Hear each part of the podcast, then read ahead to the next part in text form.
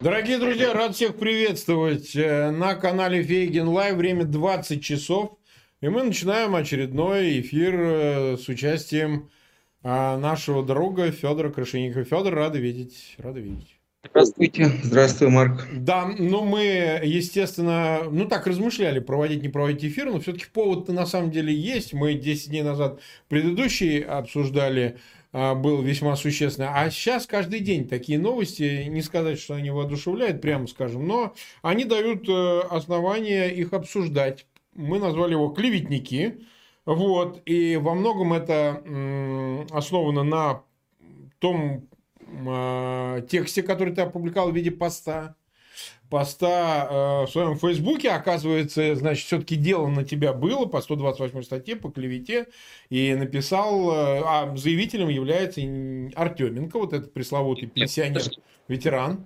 Нет, Марк, ты все путаешь. Ну, сейчас ты говоришь... расскажешь. Сейчас все расскажешь, так. Федор, в подробностях. Я просто добавлю, что это не единственная эксплуатация статьи 128, потому что буквально сегодня мы узнали, что э, главного редактора издания инсайдер сетевого издания, у него прошли обыски, и там тоже фигурирует 128 статья, э, значит, э, по поводу заявление было сделано адвокатом, такая ублюдочная совершенно адвокат Гуревич. Она представляет интересы московского агента, значит, э, из Голландии, который, значит, пописывал разных конспирологических версиях Боинга MH17. И, собственно говоря, э, это является предметом разговора. То есть, это ты клеветник, ну, в кавычках, естественно, да. И вот так тебе, клеветникам России, помнишь знаменитое произведение? Вот приблизительно так это выглядит.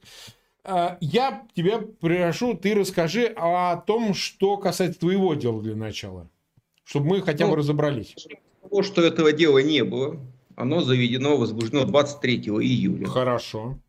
Э, возбуждено 23 июля по, по рапорту некой исследовательницы по особо важным делам, важно, не, не больше, не меньше. Это дама, якобы 13 июля села изучать мой телеграм-канал с так. начала года обнаружила там э, преступление, написала рапорт, и, значит, рапорт поступил дознавательнице, которая провела какое-то там дознание первичное, его 23-го да. возбудили дело. Да, то есть 23... заявитель не сам Артеменко, а Кстати, очень важный момент. лицо.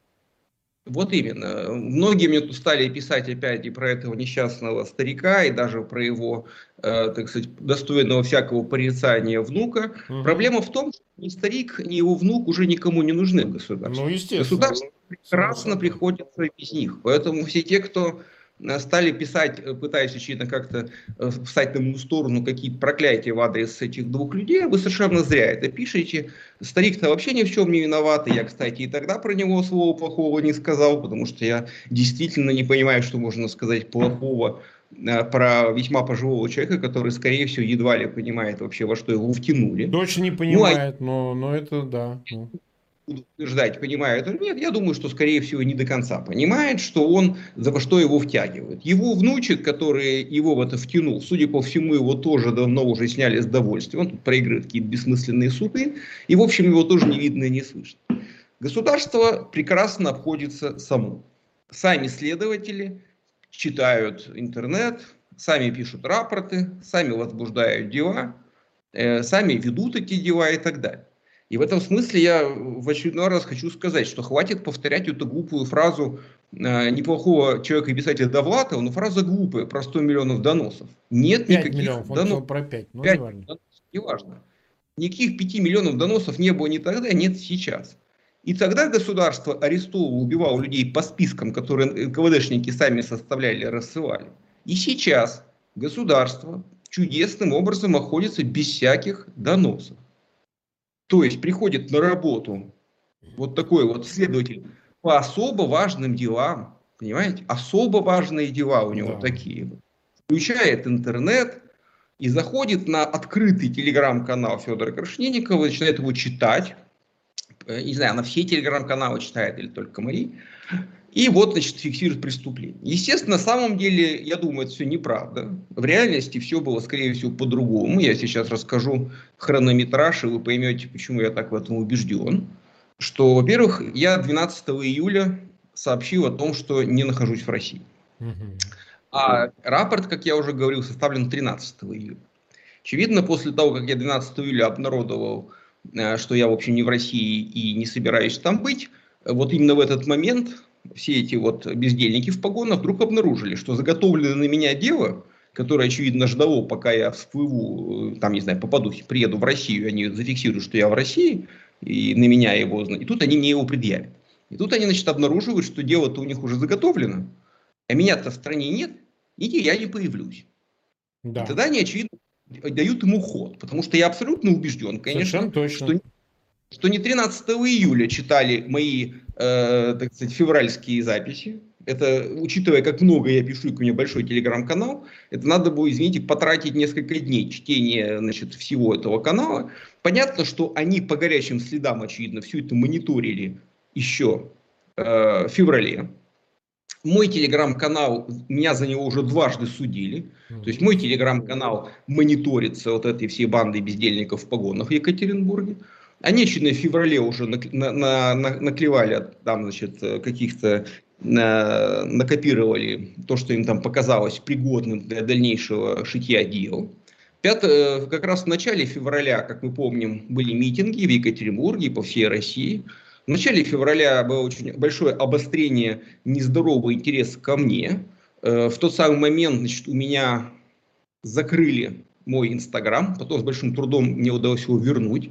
Причем его закрыли на ментовском канале, куда сливали всякую ерунду про меня, и в частности там они пытались что-то из, из скрытых во время, когда еще в изоляторе меня скрыли же все, вот они что-то пытались там сливать. Так вот, последняя запись на этом канале, что значит Инстаграм Федора закрыт, а скоро будет закрытый автор.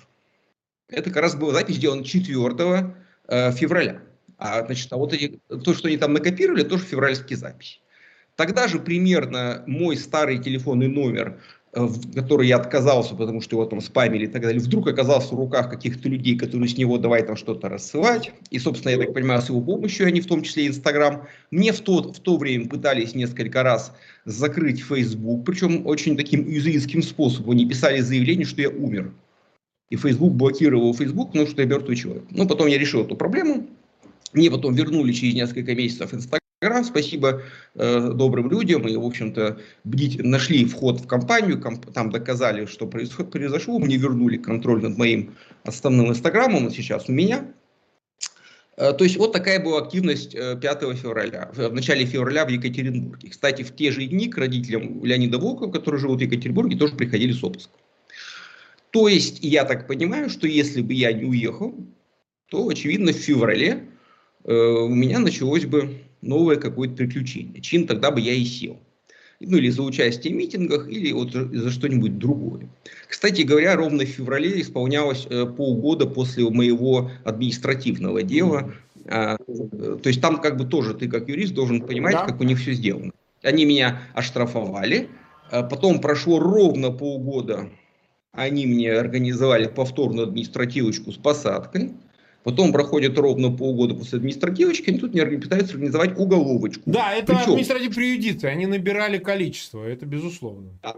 Причем там еще есть интересный какой момент, что так как во время административных дел они э, создали доказательную базу, что это мой телеграм-канал, ну как бы они вот да. уже доказали это, да? то теперь они уже возбуждают дело именно против меня, потому что, типа, это же мой телеграм-канал, да. доказывать не требует не доказывания, безусловно. А, Установлен а, судом как факт. А э, дело возбуждено 23 июля, для меня это тоже памятно, потому что ровно 23 июля прошлого года меня осудили и посадили в изолятор. То есть это как бы не случайное совпадение, это прям четкое ощущение, что мной очень подробно и внимательно занимаются э, значит, какие-то специальные люди. Это, конечно, очень это неприятно. ФСБ занимается тут без вариантов. Даже если за тебя компанию какую-то проплатили, у кого-то есть перпендикулярный интерес, такие люди все вокруг э, известные фигуры, они все под контролем занимаются ими с АЗКС. Это точно. Я не, не знаю, кто этим занимается. Я думаю, что, кстати говоря, ФСБ, скорее всего, это, как мне кажется, не ФСБ, а чуть на более низком уровне, потому что, скорее всего, э, эти персонажи не знали, э, у них не было четкого понимания никогда я уехал из страны, Э, не, не вернулся ли я. Потому что эти данные есть только у ФСБ. Правильно, правильно. Вот я тебе объясню, как это работает. Значит, э, ФСБ э, курирует эту всю работу. Совершенно не обязательно, что они оперативно напрягаются. Они могли легко установить, где ты находишься, не в этом вопрос.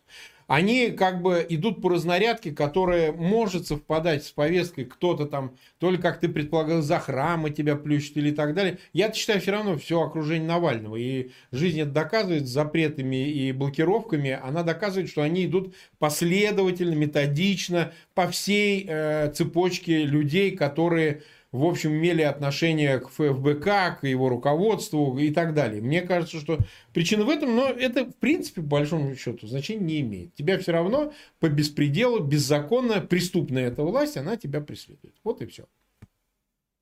Да, так и есть, так и есть. И я думаю, что э, действительно, очевидно, э, они только сейчас поняли, что меня нет в стране и я там не появлюсь, и поняли, что даже на момент, когда они начали решить дело, в феврале меня тоже не было в стране. То есть у меня все-таки есть ощущение, что они, как там пишут постановление, в неустановленном месте.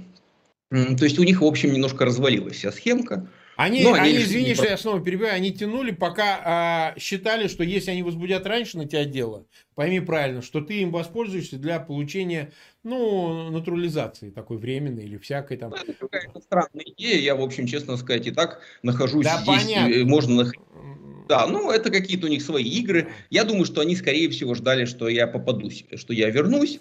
Они меня под белорученьки, а у них уже дельцы Конечно. готовы, и тут все, значит, завертелось. Да. Вот такая да. история. Конечно, все это неприятно, что все это попадается в, эм, в, одну, в один день с Романом Доброхотовым, которому пришлось гораздо неприятнее, чем мне. Он пережил обыск, и у родителей его достойных, заслуженных людей – ученых тоже был обыск, у него изъяли всю технику, ему сорвали командиру. Опять же, многие поспешили написать, что он хотел уехать из России. Э, он не хотел уехать из России, у него был даже обратный билет, он на какую-то конференцию. Э, то есть Роман Доброхотов э, живет в Москве и все, эти, все это время живет в Москве, хотя, конечно, за те публикации, которые он пишет, это, конечно, Ну вот весьма... они за ним и пришли, они из-за публикаций пришли. А из-за чего они пришли-то? Менее, он вышел, э, как мы знаем, он вышел, его выпустили как свидетель, потому что там действительно очень тухлое и странное дело с, с этим гаванским гражданином, который, значит, он оклеветал. А, что, что вообще из этого всего следует?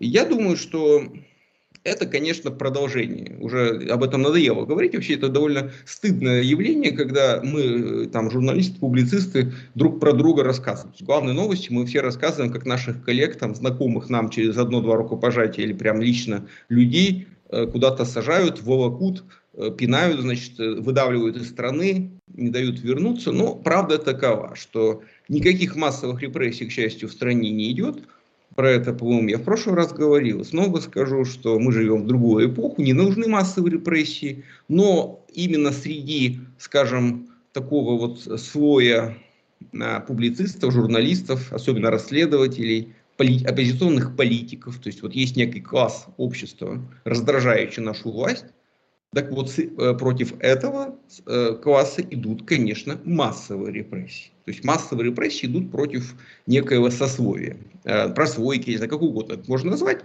То есть если все, весь остальной массив граждан России как бы там живет более-менее спокойно, государство мучит другими способами, то конкретно нас государство мучит вот такими способами. И цель тоже понятна. Они хотят, чтобы мы заткнулись, они хотят, чтобы мы мучились, страдали, нам было не до этого, потому что, честно сказать, э, вот это вот, конечно, хочется встать в позу сказать, они просто хотят, чтобы мы уехали, но, как показывает опыт, даже этого и мало. Ну, я же вот уехал, казалось. Вот уехал, уехал я, нет у меня в Екатеринбурге. Вы это знаете прекрасно. Я даже сказал, что в обозримом будущем обратно не собираюсь. Но нет, но нет. Они все равно в догоночку склепали дело, заткнули, значит, э, как забивают дверь, что ты даже не моги вернуться. Я даже думаю, что это не последнее, к сожалению, дело, а, так как, честно сказать, по этой статье на самом деле сейчас мне не грозит ничего особо страшного. Тем более, что если по их версии преступление было преступление в кавычках э, в феврале, то ты как юрист опять же знаешь, что меня будут судить да. по старой редакции статьи. Точно до так. того, как так крутил, потому что э, как бы, ну, оно совершено до модернизации. То есть там мне какой-то штраф грозит, и в общем Заочно это... тебя судить не могут, это категория статей, по которой заочно судить нельзя, только за особо тяжкие можно заочно судить, так что суда вообще не будет. Ну, Ну, вот, скорее всего, даже суда вообще не будет. Я, и, и возникает вопрос, а зачем вообще все это затевать? То есть статья какая-то, не, не, не, как называется, низкая, как, вот есть, как называется? Небольшой степени тяжести она называется. Да, преступление небольшой степени тяжести, заочно меня по нему судить нельзя. А в стране меня нет, причем меня нет в стране не потому, что я вот прямо сейчас взял и убежал, как бы, да, а я как бы отсутствовал в стране еще за несколько месяцев до того, как я якобы совершил преступление. То есть мне даже нельзя предъявить, что я прям взял и убежал на пакости. Я в принципе как бы уже не находился в стране, да. А зачем это все делается? Нет ответа. Ответ, Нет, очевидно, ответ такой, есть. Что... Ты давай договори, а ну, я как? тебе скажу. Давай. Ну, возможно, ответ такой, что надо на каждого, кто уехал, заготовить какое-нибудь дельце. Э, человек даже и не мог, и не думал Отлично. вернуться. Если захочет, замучит ностальгия да. или какие-то да. своего э, э, поманят в Россию, чтобы он понимал, что сразу по приезду... Ну, как это было? Классическая история с Алексеем Навальным. Он вернулся, они его сажают в тюрьму. Сразу в аэропорту, в аэропорту. везут в суд там достают эти все запыленные, нашитые, значит, этими бездельниками особых, э, как там, особо важно, бездельникам по делам особой важности дела, стряхивают с них пыль, и начинается суд, суд, суд, приговор, приговор, приговор. Вот, я думаю, да, наверное, такая. Но еще раз повторю, что если бы у них была цель уехал, галочку поставили, все, до свидания, забыли, э, но, как мы видим, нет. То есть они хотят не просто избавиться от таких людей, как я, они хотят нам пакостить, они хотят гадить, они хотят издеваться, они хотят, э, вот это, допустим, унизительный обыск. Обыск это вообще унизительно, да? да. Непонятно, почему обыск происходит у, э, значит, э, Романа, а самый главный вопрос, который многие сегодня задавали, а что же они хотели там найти? Планы клеветы? какие-то специальные приборы для клеветания? Или что вот они должны ну, хотели найти? Что? Нет, это совершенно точно. Они хотели забрать его технику, в этом это вообще понятно. А, а я тебе хочу просто извини, что я все время перебиваю. Просто нашим зрителям очень важно понять, вдруг кому-то из них придут, а мы уже все рассказали, понимаешь? Мы научили, мы объяснили, и человек с большим пониманием вооружен сильнее этим знанием. А, дело в том, что почему они сделали модными эти дела по клевете. Во-первых, это дела безумные. Состав клевета нигде не является уголовным в цивилизованных странах. Это исключительно вопрос дефамации, споров гражданско-правовых и так далее. Почему? Потому что даже в квалифицирующим признаком статьи клевета является заведомость. Заведомость. Да, То есть да. ты знал, что ты будешь клеветать, и ты клеветал, да. заранее зная, но ты это надо еще подкрепить доказать. Может, ты в голове это знал. Но нужны же доказательства, субъективную сторону показать. А как он знал-то, что он будет клеветать, и это заранее знал, что это клевета? Как будет следователь доказывать? Там следователь с тремя классами образования, остальное все куплено. Да нет, то пусть бы следователи будут как, э, самые суперобразованные. Вот, допустим, даже ситуация с этим ветераном Артеменко. Во-первых, я про него ничего не говорил. То есть, чтобы было клеветой. Например, если сказать, уважаемый там, ну не этот какой-нибудь абстрактный ветеран Петр Петрович Петров, служил вовсе не Красной Армии, а в СС. Например. Например. Да. Вот так взять и сказать. Или, да. например, я не знаю, там сказать, Георгий Константинович Жуков, на самом деле звали его э, Вольфганг фон Эшенбах, и служил он в дивизии СС. А, так, а я тебе скажу, даже нету здесь состава. Это может быть заблуждением человека. Ну, За который надо я, отвечать, я... Э, отвечать в гражданском суде. Получить иск, я... получить э, соответствующие исковые материальные требования, нематериальные, все. Но уголовки нет. Согласен. Нет, я, я не оправдываю, я просто предполагаю, что в принципе, если мы говорим о клевете, то это когда ты о человеке сообщаешь некие заведомо ложные факты, которые э, противоречат тому, что этот человек, вот, о нем реально, как бы, э, его реальной жизни. Проблема в том, что я не сообщал, как, собственно, и Навальный, да. никаких фактов альтернативных о жизни этого ветерана. И вообще ни Навального, ни, ни тем более меня, сам по себе этот ветеран, его жизнь не интересовали. Проблема была совершенно в другом э, что все это дело во-первых, как мы помним, он был один из множества э, э, персонажей вот в этом клипе в поддержку поправок Конституции. Помнит, за что они там агитировали. И э, Навальный, э, конечно, смотреть до конца этот тошнотворный клип было невозможно. И я допускаю, что Навальный просто сказал, ну там вот все, кто в нем снялись, они такие щеки. И, конечно же, он был прав, потому что люди, которых, кстати, позвали э, сниматься вот в этом омерзительном агитационном ролике за поправки Конституции, о них ничего хорошего сказать нельзя. Ну, обычные люди... оценочные суждения. Обычная оценка, я вот так считаю. И дальше что? Я так считаю, что не надо сниматься таких Ну вот они проститутки, а я так считаю. Вот мое такое убеждение. Дальше что? То, что среди них оказался какой-то весьма пожилой джентльмен, который, так сказать, э, э, может быть, действительно не очень понимал, за что он агитирует и какие из этого будут последствия, вовсе не значит, что атака была конкретно на него. Но они, конечно, и все эти, конечно, рассказывают дорогим россиянам, что оклеветали вот этого красноволосого какого-нибудь дизайнера Лебедева, это, конечно, смешно. Или там актера Охлобыстина. Кому это все нужно? Они, конечно, из этой колоды Э, смешных и странных персонажей вытащили самого трогательного, пожилого, увешанного орденами дедушку, и давай, значит, кричать, что унизили, обидели, оклеветали. Но ты прав абсолютно, что, конечно, нет э, по составу преступлений. Клевета – это нечто совершенно другое. Конечно. Это умышленное хранение каких-то сведений, э, порочащих э, с целью опорочить. У меня вот никакой нет цели и, И даже порочить. ты имеешь право порочить, но заведомость. Нужно доказать вот эту заведомость, что ты знал заранее, что эти сведения неправдивые, и утверждал их и преподносил публично, как правдивые. Да.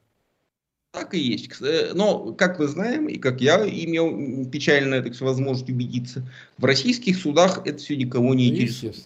В российских судах все начинается и заканчивается с фразы «нет оснований не доверять» э, э, экспертам, нанятым значит, следствием. Нет, все, что говорит прокурор, это святая истина. Если в деле содержатся справки на бланке ФСБ, ну, тут уж у судьи окончательно включается в голове, так сказать, специальная какая-то программа, по которой он э, сразу пишет, что человек виноват. Поэтому никаких иллюзий, конечно, что э, встать и сказать, ой, вы знаете, э, что вы такое за дело сочинили, я же не заведомо, я же не клеветал, и как в американских фильмах дело развалилось, и судья такой, э, отменяю, что вы там вообще понаписали, ха-ха.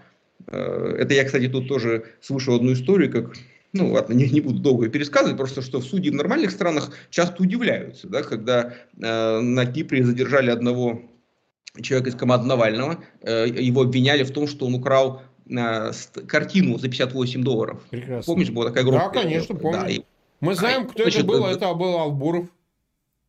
Нет, это его не Абуров, это был Кулат Никит Кулаченко был. Там еще а, один персонаж. Да, да, да, да, да, был Федор Кулаченко. Его, значит, задержали и, и говорят, что судья очень хохотал, когда узнал, что экстрадиции требуют за кражу, значит, картины ценой 58 долларов. То есть, конечно, понятно, что нормальный судья, который воспитан в традициях британского права, э, он, конечно, должен крайне изумиться. Правильно, что потому вообще, что есть конвенция что... о выдаче, извини, что перебиваю, людей, да. это для тех, кто убежал, вас могут выдать экстрадиционный документ, является полноценным. Если по этой конвенции вам в стране, куда вас должны экстрадировать, за совершенное деяние грозит э, срок наказания более одного года э, лишения свободы. Если до одного года, такие люди не, не э, экстрадируются, чтобы вы тоже это понимали. Другой вопрос, что они эти 58 долларов в обоснование положили и наверняка налупили статью кражи или чего-нибудь такое с ну, со средним составом. Там... Ну, наверняка, я просто да, знаю. Я, у меня практика Ой, была по этому поводу. Да, там была организованная группа. Ну, ну сам факт, что, конечно, в стране нормальный судья, читая вот эти вот глупости, которые пишут путинские следователи, должен хохотать и говорить, так, все, заканчиваем этим ерундой заниматься, о чем вообще речь, о чем мы говорим, какие там э, ужасные кражи за 58 долларов, значит, чтобы за нее этого человека куда-то выдавать. Это все, конечно, э, полная чепуха. Но российские судьи устроены иначе. Им уже, они за один доллар украдены, так сказать, мы знаем прекрасно, как у нас организованы все эти экономические дела, мы знаем, как у нас организованы вообще, тем более, политические дела, которые замаскированы под экономические. Поэтому никаких иллюзий э, быть не должно. И, кстати, тут тоже интересный фактор и про Романа Доброходова. Э, очень интересно, что Путин, путинская вся эта комарилья, они же понимают, как некрасиво выглядят политические дела. Поэтому они очень любят навешивать на значит, своих политических противников дела, которые в изложении, скажем, привычным западному читателю выглядят невыигрышно. Потому что как это э, принято на Западе, например, да? журналист пишет заметку, например, в Москве э, значит, задержали Роман Доброхотов, главный редактор журнала А за что? Каков, какова официальная статья? Да? официальная статья – клевета на голландского журналиста. И то есть человек должен, Блогер, исходя из... Журналистом. Он на Rush Today исходя... работал, но не журналист. Ну, важно, еще раз говорю, как, как вот, э, если отбросить вот эту всю Rush Today, блогер, если, допустим, предположим, действие происходит вообще не в России. Человек пишет, значит, редактор X, э, значит, задержан полицией за клевету в адрес блогера Y. Обыватель читает и думает, что какая ерунда какая-то, этот оклеветал кого-то. Или вот мои приключения, да, обозвал судей, неуважение к суду, Э, обозвал судей. Зачем это делать? Потому что они же понимают, как это невыигрышно смотрится в том же Европейском суде.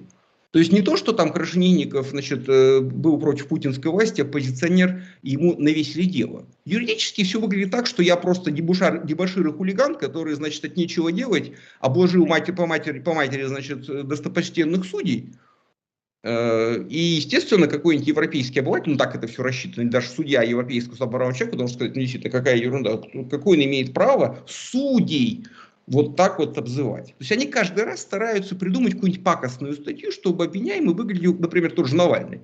За что он сидит? Ну, конечно. За то, что... А, не, он, Евроше, даже не за дело Евроше. За Евроше. Нет, да, нет, даже не за Евроше. Не ходил отмечаться. У него был условный срок, да. а он ну, не ходил отмечаться. Ну, понимаете, да. ну, ну, нарушался. Конечно, конечно. А, а и следующее опять, за что его судили? Оклеветал э, пожилого человека. То есть э, уголовник не ходил отмечаться, еще и клеветал на пожилого человека. Вот как выглядит, условно говоря, Алексей Навальный, исходя из тех обвинений, за которые его там судили. Они специально так делают. То есть они находят какие-то особо омерзительные, например, историк Дмитриев, да, педофилия. Ну, конечно, конечно. То есть они чтобы, чтобы вот, э, конечно, допустим, конечно. понятно, что тот человек, который не знает по текста, не знает почему, кто этот человек, там, какая история взаимоотношений с теми же ФСБшниками, они говорят, ну, ну может он правда педофил какой-то, что, вот при чем здесь эти все его дела? Наверное, он педофил. Там, что-то там было, знаешь, как вот э, да. у них любимая фраза рабочая, э, знаешь, Дым как, без огня не бывает, да. Да, не, не, не бывает, то ли он украл чемодан, то ли у него украли чемодан. Короче, что-то такое было.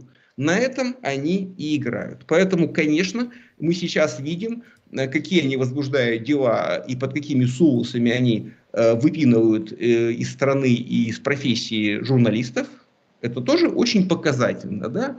Э, издание проект за что их там? За то, что они там оклеветали трабера какого-то, да? Угу. Бандиты то есть они в каждом случае подбирают какого-то, знаешь, какой-то неприятный конфликт э, и каких-то странных людей, э, которые для стороннего наблюдателя не очевидно, что это не очевидно, что это политика, что это оппозиция, что это связано с противостоянием Путина.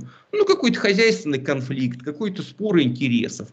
Они специально это так заворачивают, чтобы для западных судов, для западных обывателей Путин мог славянными глазами сидеть и говорить, так это уголовник, это хозяйственный конфликт, это какой-нибудь там, я не знаю, спор субъектов хозяйствующих. Почему у меня постоянно, как Песков любит говорить, Кремль нам нечего комментировать, мы про это ничего не знаем. Чем мы будем следить за каждым, там, кто кого обозвал, как что ли?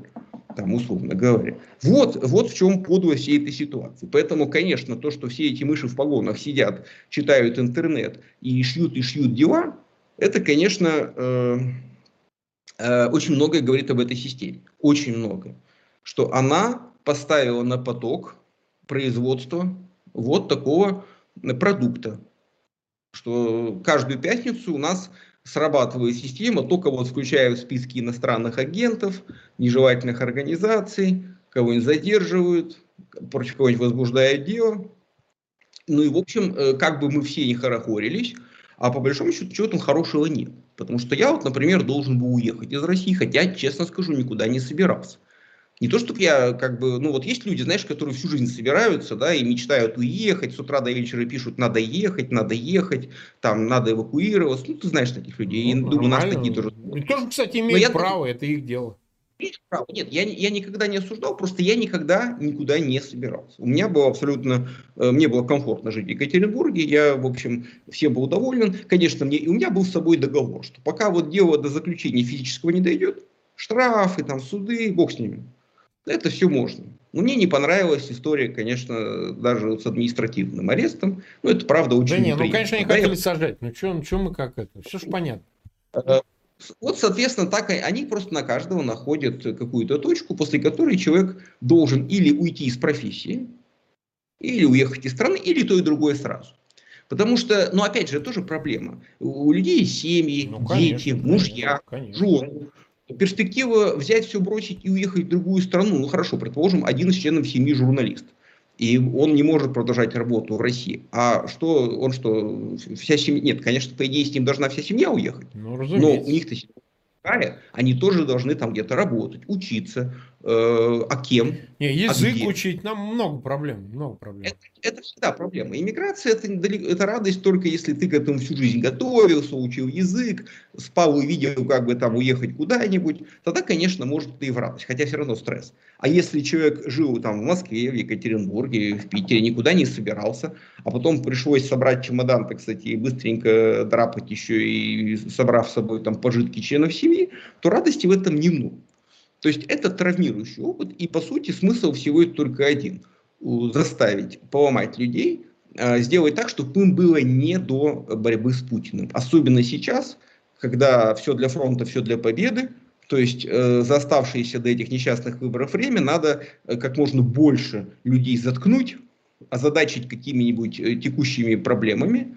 И, и в общем, э, вот они этим и занимаются. И я, кстати, думаю, что еще это не конец. Нас ждут до несчастных этих думских выборов еще много таких черных пятниц.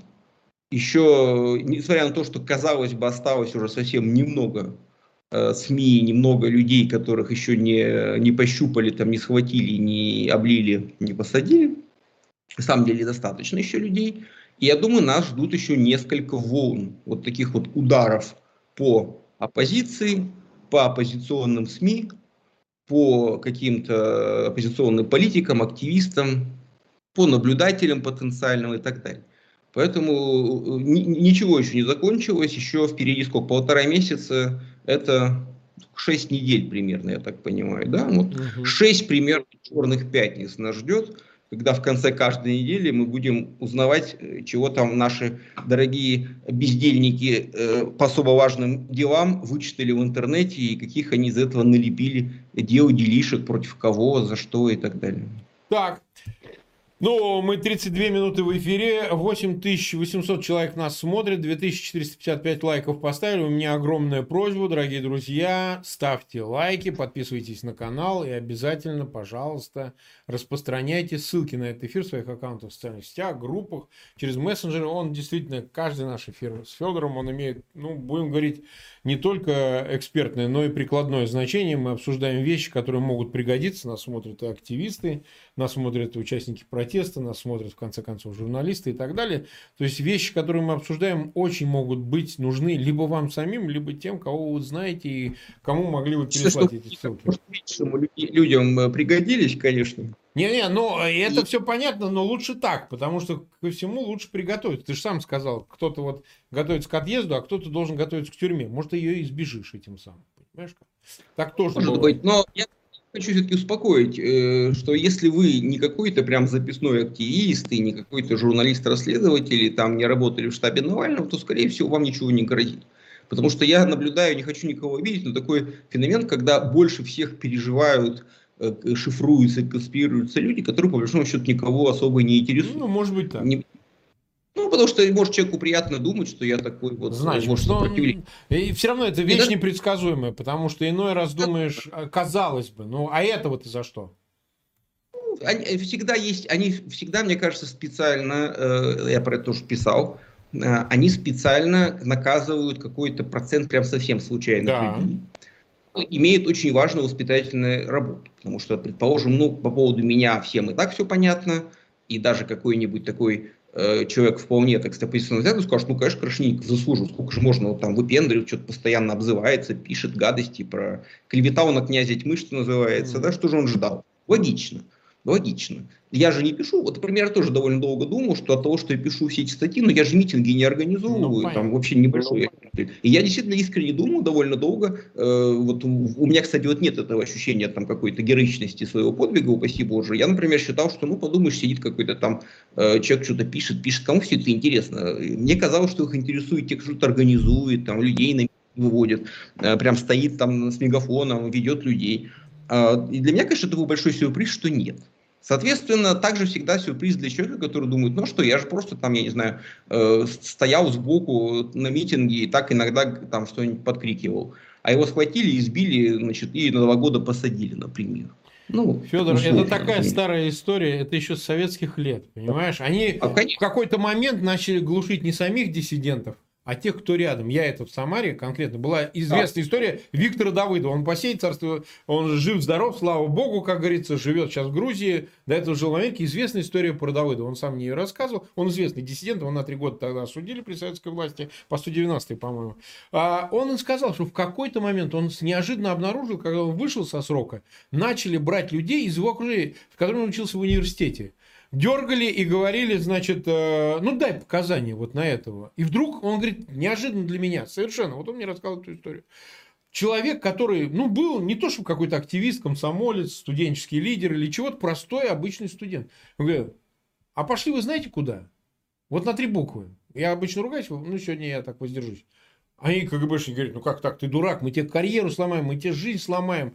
Что ж ты не дашь показания всего-то, подпиши, сука, ну вот же, поставь. Говорит, а пошли вы, знаете куда? Ненавижу вас и всегда ненавидел. И человек, жизнь идет ниже, ниже, ниже, и он не был диссидентом, да? Но им важно он было стал. его... Да, он им стал, потому что они его начали плющить, плющить, плющить. Он все равно оказался этот человек в тюрьме. Но почему? Потому что им очень важно, чтобы такие люди на них демонстрируют всем остальным, что не вздумайте. Мы даже и таких да, за хобот притянем. И поэтому среди, у Навального, из штабов Навального, из его э, ФБК берут же и технарей каких-то, совершенно левых, которые... Налево-направо. А они-то что? Они же просто на компьютере, сука, работали. Почему их-то их берут-то? Это очень важный это методологический очень... момент. Да, это ты прав. Я тоже про это все время говорю всем, что есть момент э, воспитательной работы. Конечно, что демонстративный, они, да. Они расширяют постоянно круг тех, кого они преследуют, э, чтобы люди задумались, может быть, вообще не надо даже рядом с этими людьми стоять. Совершенно точно. Может быть, твоего деточку, которая там где-то один раз вайкнула Навального, надо вбегать в комнату, кричать, ты что делаешь, жизнь себе Совершенно сломать верно. хочешь. Абсолютно точно. Это правда, конечно, это очень действует. А, но тут еще, и еще есть, конечно, неприятный момент, а, что создана эта карательная система. Все эти следователи по особо важным Чем делам, дознаватели, им, да а их чем-то заниматься. И есть некая э, такая неприятная история. Вот, например, там, я вот здесь, там, да, ты там, кто-то да. еще где-то. А вот в Екатеринбурге, допустим, сидит вот эти вот следователи по особо важным делам. И им же надо, там, координатор штаба Навального последний после отсидки уехал из города. Еще и другие активисты тоже там э, поразъехали за последние годы. А им уже надо кого-то арестовывать. А вроде как уже очевидных-то жертв-то нет под рукой. И что надо делать? Правильно. Надо брать из второго, третьего, четвертого круга людей, десятого, вообще ни к чему, ни, ни в чем не виноватых людей.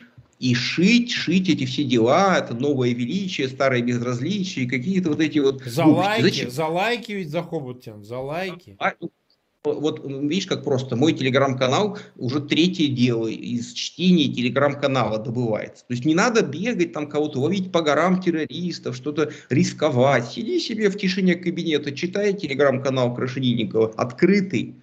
То есть, не, ладно, это какой-то был тайный канал передачи сигналов, там, не знаю, э, к массовым беспорядкам, они его там вскрыли и, не знаю, там, сидели, таинственно читали. Пожалуйста, это открытое сообщение. Я там не пишу ровным счетом ничего из того, что не публикую в статьях и не говорю публично. Ну, вот сидит человек в тишине, читает и, значит, э, стряпает дела. Очень удобно. Не, не, еще раз говорю, конечно, их не настолько много, чтобы переломать жизни десятка миллионов людей, но им и не надо. Этому монстру, этому спруту, для того, чтобы жить хорошо, надо, ну вот в средней Российской области, ну я не знаю там, как у них график, может быть в месяц, в два кого-нибудь сжирать, какого-нибудь брать, вот активиста местного, и так вот его есть. Кровушку пить, там, таскать на допрос, ну, да. э, Помурыжили, сколько вот даже вот с этим моим делом. Смотри, я уже вижу как минимум троих персонажей. Участковый приходил, Дознаватель дело ведет. Следователь по особо важным делам рапорт написала. Это только то, что я вот как бы уже фигурирует. А там, очевидно, будут эксперты, прокурор, там, еще кто-нибудь, я уж не знаю, кого они там привлекут. То есть э, на ровном месте уже как бы человек 5 топчется. У них уже есть чем заняться, там бумажки друг другу пишут, с экстремизмом борются, понимаешь, повышают раскрываемость. Конечно. Для отчет. Хорошо. То есть вот как все это работает. Вот они сейчас это дело отработают, значит, э, повесят на меня уголовку, если мы там не отобьемся. Хотя там, конечно, настолько все э, э, белыми нитками, даже то, что ты говорил. Но вот если действительно по закону, даже потому что у меня ну нет меня в стране. И я не, не убежал из-за этого. Просто мне изначально вот уже какое-то времечки год нет. Ну, хотите вы меня судить, ну, ждите, пока я изволю вернуться, и потом мы с вами там где-нибудь посудимся, да? Э, ну, я не тороплюсь, например. Дело неспешное, никого не убили, не ограбили. В чем-то, кстати, э, почему особо важные дела, вот тоже интересно. Что там, например, такого особо важного? Что там умер, что ли, кто-то? Ограбили? Нет. Очень хорошо про это все пишут, что рухнула огромная финансовая пирамида в России. Там опять люди угорели на какие-то миллиарды. И ничего, нормально, пирамида существовала, никто с ней не боролся, никто этих аферистов не расследовал. Да, сами не они крыли их всех, да, что Это понятно. Это понятно. Просто еще раз говорю, что под носом у всех этих наших следователей по особо важным делам, которые бороздят интернет в поисках того, какие 15-летние подростки что-нибудь там не то написали, в этом же интернете рекламируется аферистическая пирамида финансовая, и их это вообще абсолютно никого Совершенно. не Совершенно.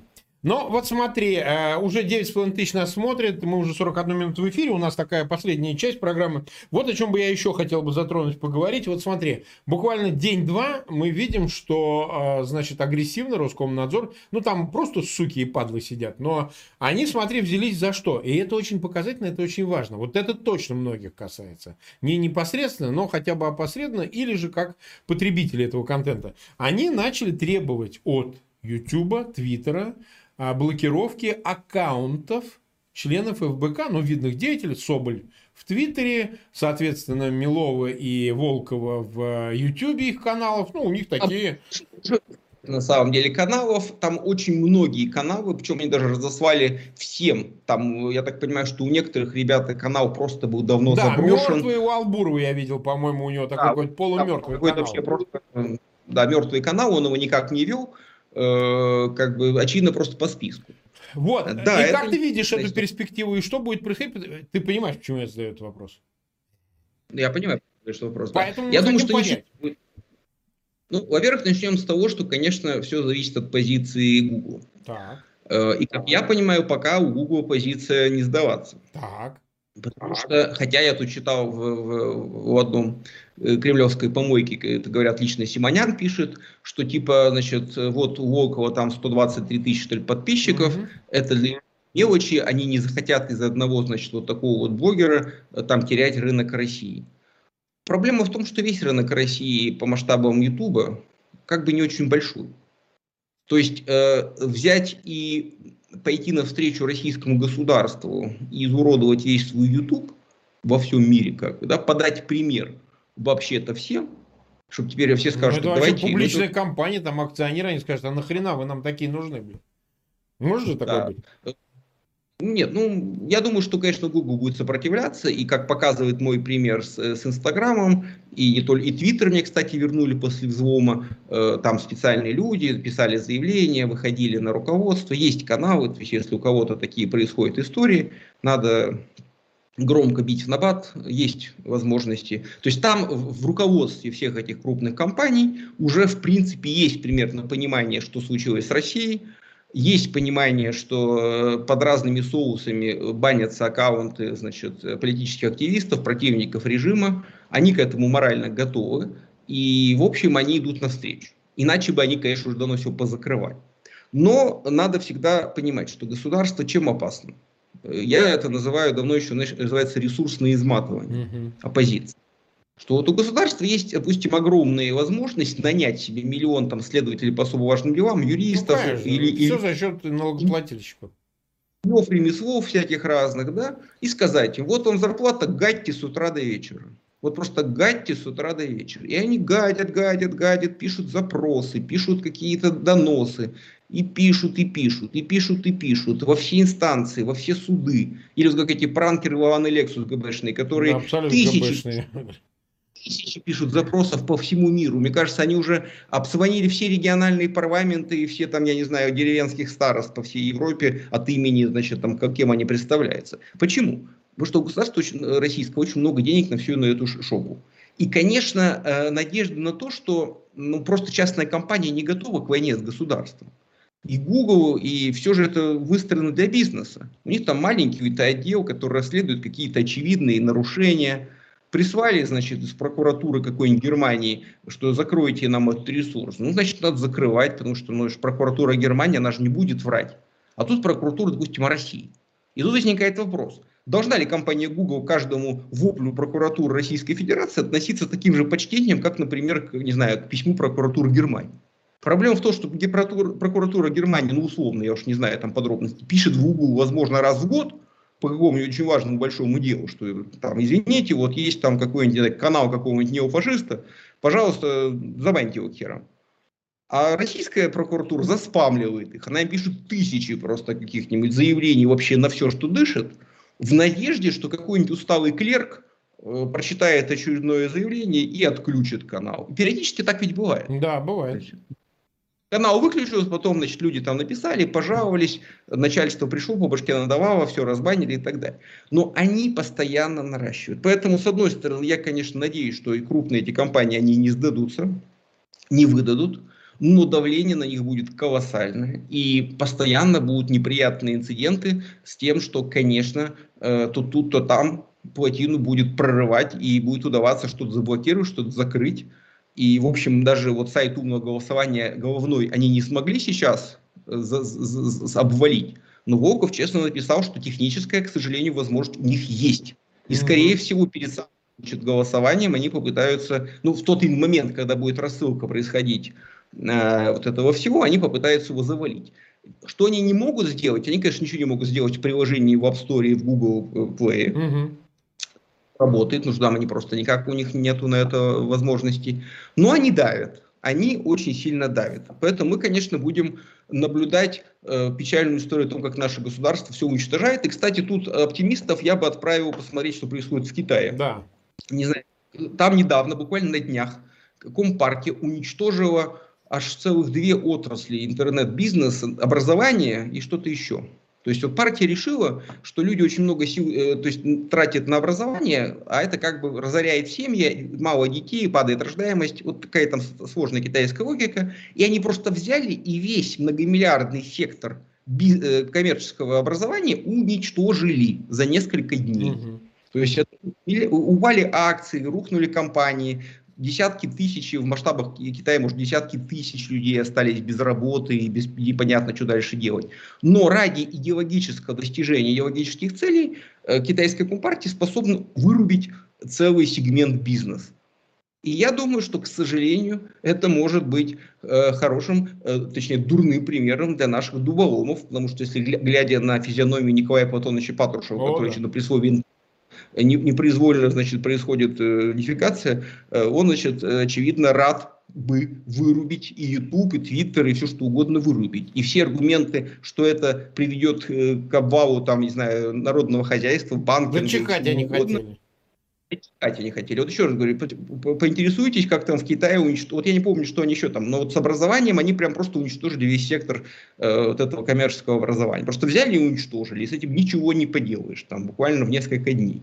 И честно эти говорят э, предприниматели, мы не можем воевать с Компартией Китая, потому что она как бы в Китае может все. Ну да. Э, и бизнес-интерес в жертву сиюминутным политическим кампаниям – это как бы классика жанра. Поэтому не надо ничему удивляться. Мы уже говорили, что все оставшиеся недели до выборов постоянно будут кого-нибудь арестовывать, вовлечить на выход значит, и возбуждать какие-нибудь все более вздорные дела. И удивляться тому, что на зло э, так сказать, бабушки будут отмораживать уши и попытаются, там, борясь с оппозицией, изгадить, уничтожить целый сектор интернета, в этом тоже не стоит сомневаться, это вполне реалистично. Другое дело, что они достаточно тупые, чтобы прям сильно поломать весь интернет. Но нагадить, что называется, нагадить они смогут. Ну, Ставьте VPN. Да, да, ну у нас не раз выступали специалисты, и Михаил Климарев по этому поводу. Мы да, это не раз обсуждали, да, и Михаил давал все очень дельные советы. Честно говоря, его взгляд был чуть более оптимистичный.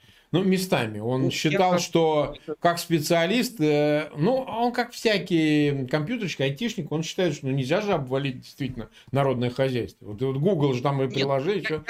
А мы-то политически-то понимаем это зверье. Мы же их знаем. Мы знаем, что они ни перед чем не остановятся. Им насрать на все. Вот люди дохнут будут на улицах похеру, лишь бы власть э, не испытывала никаких рисков, э, рисков я, потери этой власти. Вот и все. Я согласен с тем, что, конечно, мне хочется разделить оптимизм и Миши Климарева, и Леонида Волкова, который тоже постоянно говорит, что они не смогут. Э, и я хочу верить, что эти дуболомы слишком тупые, потому что самые умные люди мира – улучшают интернет, развивают, а самые тупые работают в ФСБ Российской Федерации и кувалдами, значит, пытаются его поломать, там, сидя на своих там каких-то базах, там, где они там сидят и гадят, да. Но э, они будут пытаться. Ну Если что, постоянно огромное количество высокооплачиваемых людей будет с утра до вечера думать только над тем, как бы нагадить, то, конечно, какие-то плоды их гажения будут отравлять жизнь, в том числе и всем нам, и давайте не будем впадать ни в какие крайности, ни в чрезмерный пессимизм, ни в чрезмерный оптимизм, но а просто признаемся себе, что ситуация с интернетом в России будет все равно ухудшаться.